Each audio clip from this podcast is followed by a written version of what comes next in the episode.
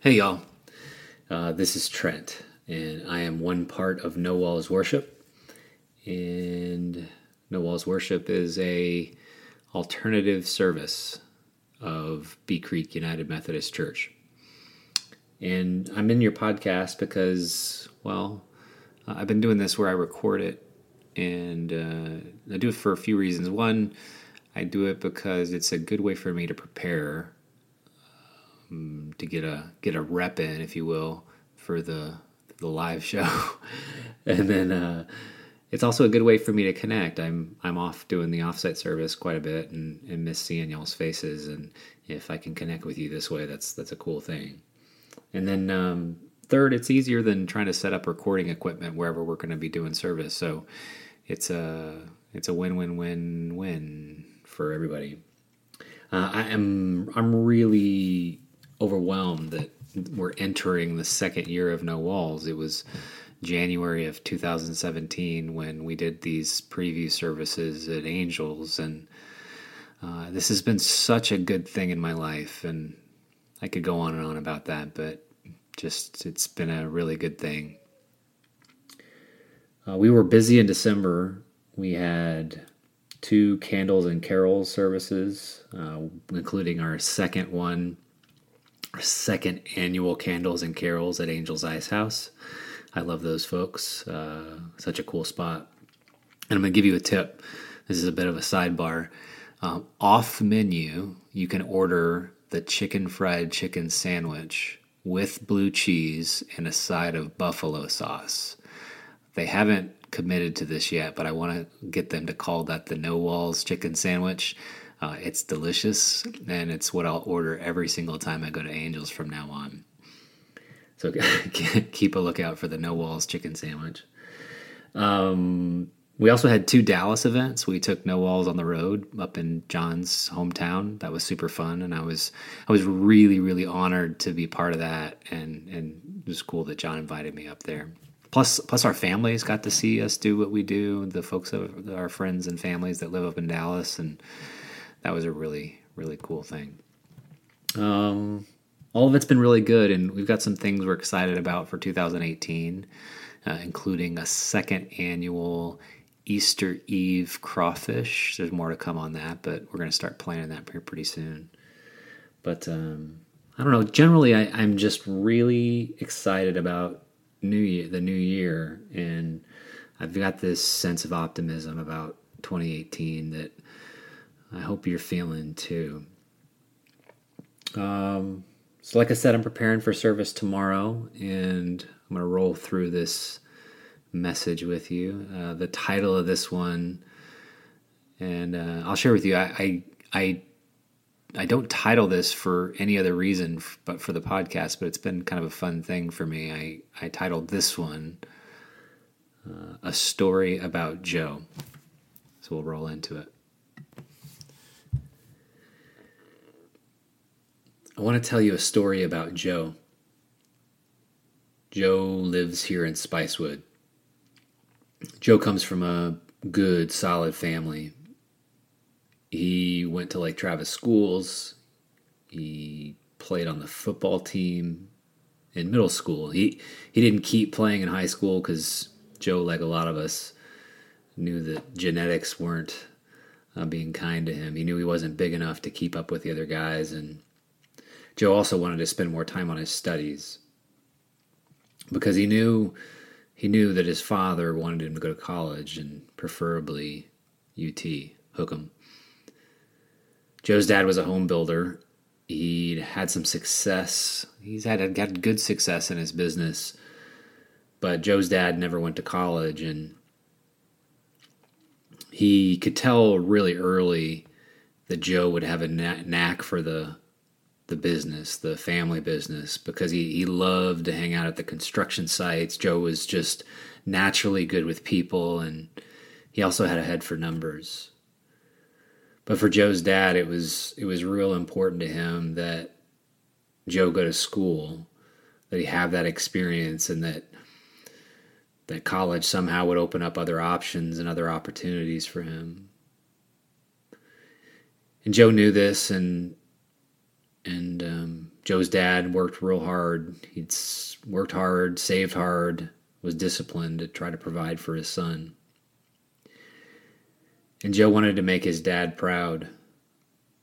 So after he finished up with football at middle school, as soon as he was old enough, Joe got a job. He got a job over at Pete Terry's Flippin' Burgers. And Joe started saving money for school. And in his sophomore year, Joe met a girl. She was a freshman, but Joe just, Joe thought, boy, this girl is pretty. And she was very kind. And y'all know this, that a sixteen-year-old wouldn't register this in his frontal cortex. But he, he knew and he could feel that she was strong and determined. Now, Joe is sixteen, and you know, and Joe's dad knew, and I know that romances can be fleeting. But he and, gosh, everybody who was around them knew that what Joe and this girl had was special. They laughed together. They were respectful to each other's parents. Everyone got along really well. Joe's girl, she she played volleyball, and she mostly sat on the bench. She wasn't very good, but as busy as Joe was with school and his job, Joe found a way to be there for most of her games. He didn't care much for volleyball, but Joe learned the game anyway, and he was there and he cheered for the team. And now physically, Joe was taking things slow. I mean, they were holding hands and they were kissing, and even though his hormones were on fire, he was taking things slow. They kissed, they held hands, and they hadn't exactly taken a chastity vow, but Joe knew that they should wait. And and to be frank, as busy as they were and as structured as their lives were, they hadn't really been put in positions to, to um, let's just say, round that base. And while Joe was too young to understand real, real love,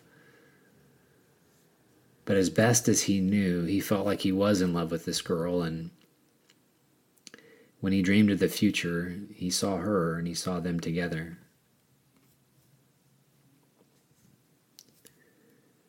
So I want you to, I want you to feel the weight of this with me, and try to understand how Joe must have felt when his girlfriend, when Mary came to him and said, "Joe, I'm pregnant." Now, if you've been around, I've... yeah, you know that I've been avoiding Christmas. I've been avoiding doing Christmas messages. Most of December I wrote and I spoke about the new year. I was thinking about and talking about vision and purpose, and and so I guess it only makes sense that now that we're in the new year, I'm backing up and I'm looking at the Christmas story. And y'all, it occurred to me that that the folks that come to No Walls, that this is part of what they're going to get from me. And Um, I'm I'm not trained in the liturgical calendar, and I've got a full-time job and a family and responsibilities outside of this, and so I, I don't sit down and plot out a year's worth of messages and, and try to get them all lined up exactly right. Um, but what you will get from me, and what I promise you, is even when I go out of order, I promise you I'll always... I'll always bring you things that I'm excited to talk about.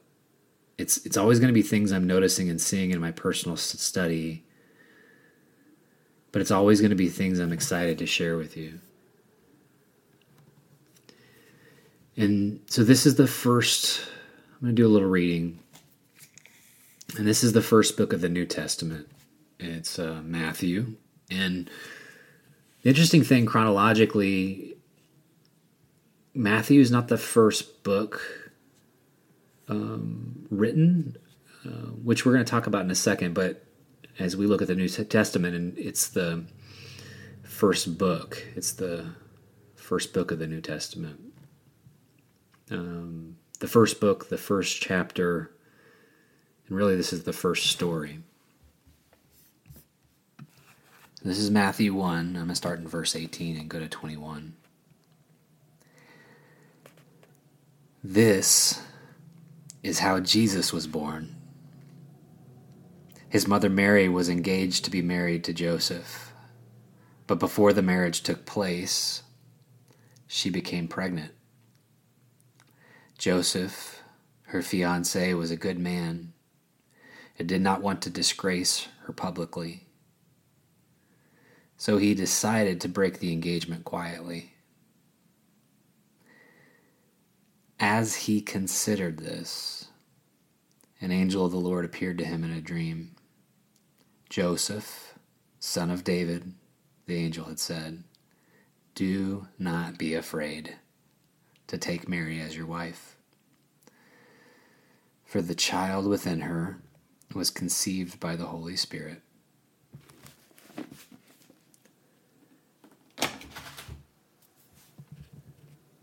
Y'all, this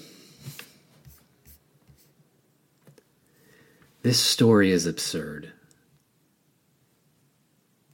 And it's it's one of the things that I get really fired up about when I think about the Bible, is that sometimes it's in the absurdity that we find the most beautiful things. This is how Jesus was born. Now, I told you the story of Joe, and you know, it's obvious to you probably that Joe is Joseph. And the story of Joe, I told you, is a gross oversimplification, and in a lot of ways, it's a bad analogy. But I told it that way because I wanted you to feel the weight of it, the absurdity of it. If if Joe was my son and he came home at sixteen and says, Dad, my girlfriend's pre- pregnant and we haven't been together, I'd say, Joe, you've got to break up with her. She's disrespected you. This child isn't your responsibility. You've got your whole life ahead of you. You've got plans and goals. Joe, you work at Pete Terry's. You can't afford to raise a baby. You can't afford to raise a baby. I can't afford to raise a baby, but Joe, you still are a baby. And if y'all are thinking, well, things were different back then, well, you're right. I mean, it was more common for young people, early teens, to get married and have babies, but having a baby out of wedlock for a woman, that would have been an absolute shame. Mary would have been ostracized from society. I mean, there there was no M T V show called Teen Moms for her to go on. This this is a culture in which part of the wedding ceremony was a blood ritual, where a rabbi would be literally outside the the bedroom chambers to confirm the bride was pure. Yo, this is an absurd story. And this is the first story we get in the gospel, the very first story that we get of the good news. And it's of Joe, it's of Joseph saying, this may not be my child, but what if this is God's child?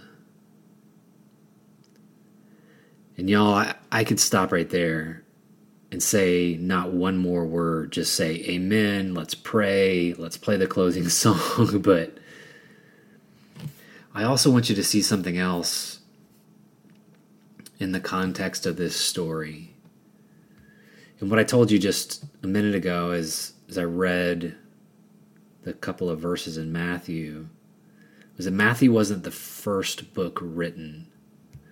Most scholars believe that Mark was written first, and And it's not even fair to say written, this book was written, because what I don't want you to be picturing is an author in an office writing something at his desk, you know, coming up with a story.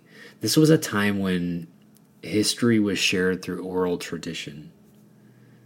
So when we read in our Bible, the gospel according to Matthew, a better way of thinking about this is whoever the author was, was writing down the or, the, share, the stories shared orally by a community.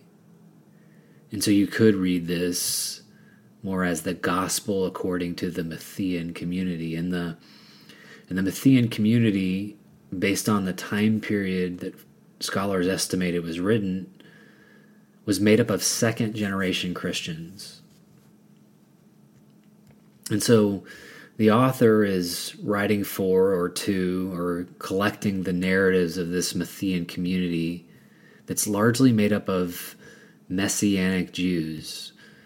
And that's a fancy way of saying Jewish Christians or Christian Jews, which I know today is largely an oxymoron, but back then in the early church, a Christian Jew, a Jewish Christian was the norm.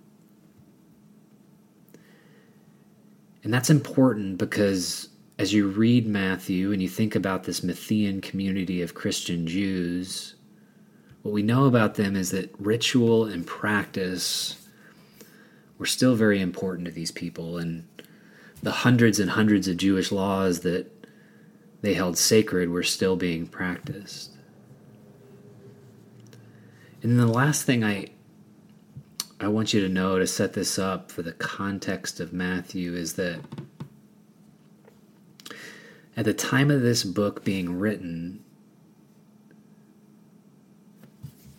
the defining event of these Jewish Christians' lifetime, the defining event, like, like the defining event for us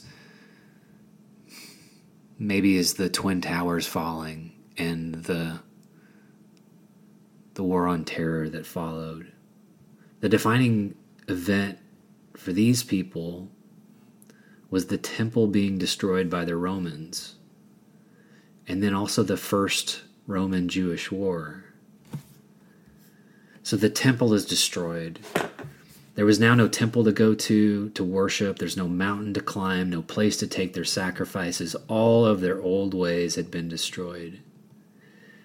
So everything you knew or thought you knew or relied on for God or for connection to God had been taken away from you. So deep in the subtext of Matthew, as you're reading the analogies and reading the stories and reading the beautiful words, everything in between the lines is about setting a new foundation. And at the beginning of the story, the very beginning of Matthew, after the genealogy is taken care of, we get this story. And this story starts, this is how Jesus was born. This is an entirely new way. And here's the message. This is this is the punchline. And this is the one I've been thinking about and the one I want you to hear. Joseph was faced with a choice.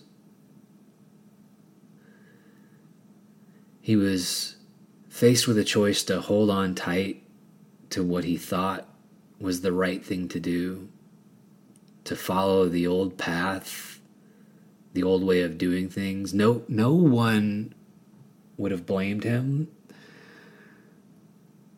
In fact, choosing what he chose, I'm certain there were people that laughed at him. He could have held on to what he thought he was supposed to do or what the community said was right to do, or he could have begun to imagine that there's a new way. Here's what I know. I know that each of us,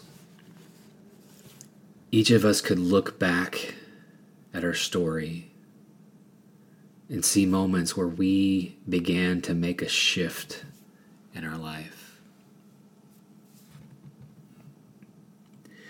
And I got to I got to talk to this man, and I know some of you know him, and because of that, I, I want to call him Bob. Bob became a doctor, and I got to talk to Bob, and we were talking.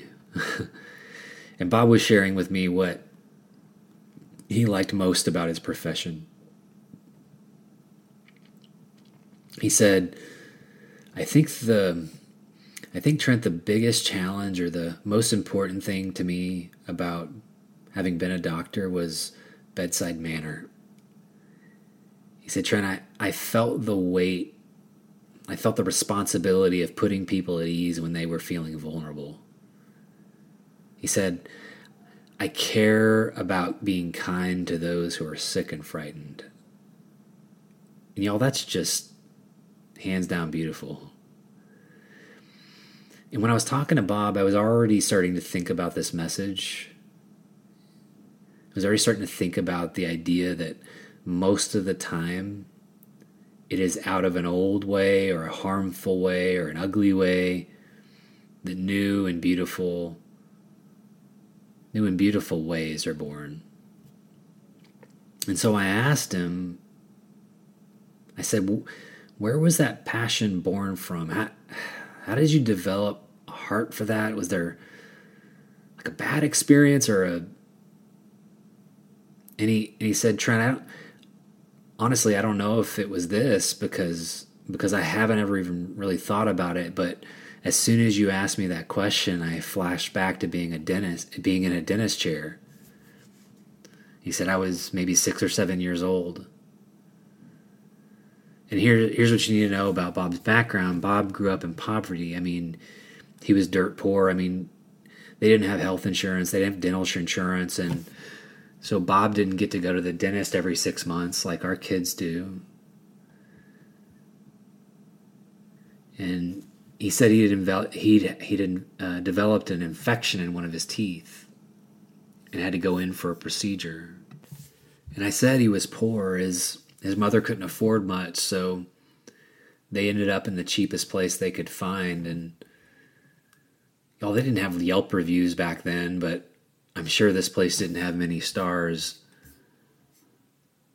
And Bob shared that what he could remember vivid, vividly about that dentist chair was the dentist coldly and quickly shooting him with a needle into his mouth, the, the numbing agent, with almost no warning.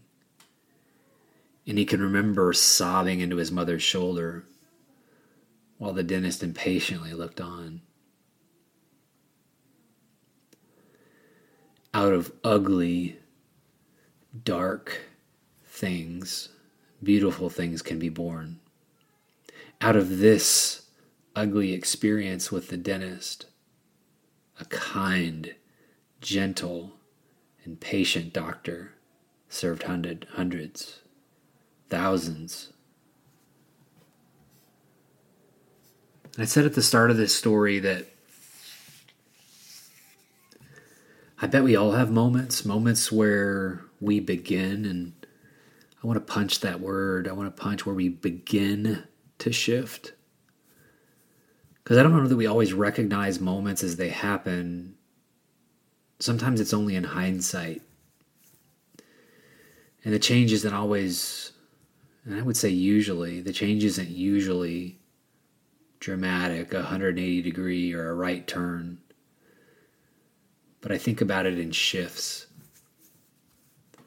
I can remember this pretty traumatic, this pretty traumatic moment in my life from just right after college. And I'm not going to go into a bunch of detail about it, but as I was thinking about this last week, I, I realized that was not a turning point, but maybe in maybe a bending point. Because as I examined the weeks and the months after, I I realized my life didn't look dramatically different, but I started making movement in a new direction. My decisions were different, and over time my life began to change to a point that I hardly remember who that version of me was.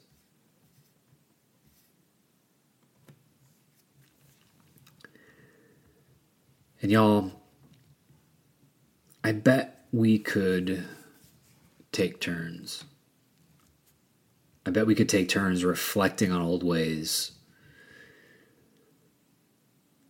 I bet we could all look back and think about where our lives turned, shifted, bended in different directions.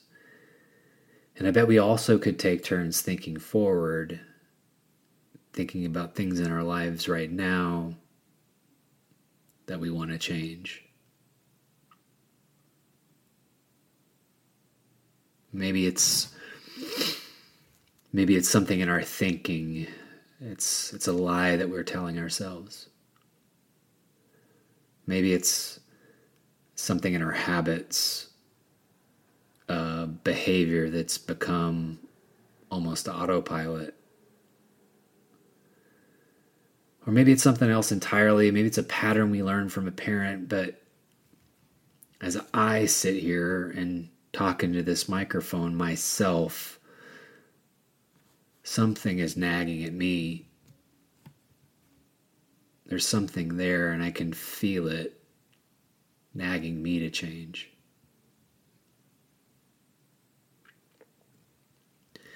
And y'all, I, I almost don't want to leave you there. I almost want to roll into another story because I, I feel that I feel that we're getting da- dangerously close to an altar call.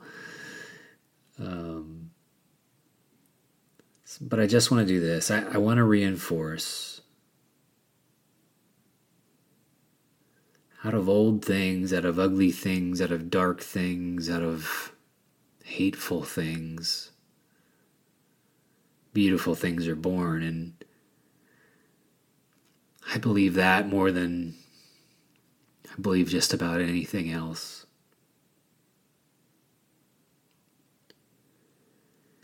And what I also believe that it's it's in this kind of examination of our life, what old things need to die, what what new things could be born here, that makes us Jesus-y, uh, Jesus-ish. I don't know if I'm allowed to say that. What makes us, what makes Jesus alive in us is our continuing journey of letting old things die, old ways die, and letting new things be born. Y'all, had fun with you. Uh, this was a story about Joe.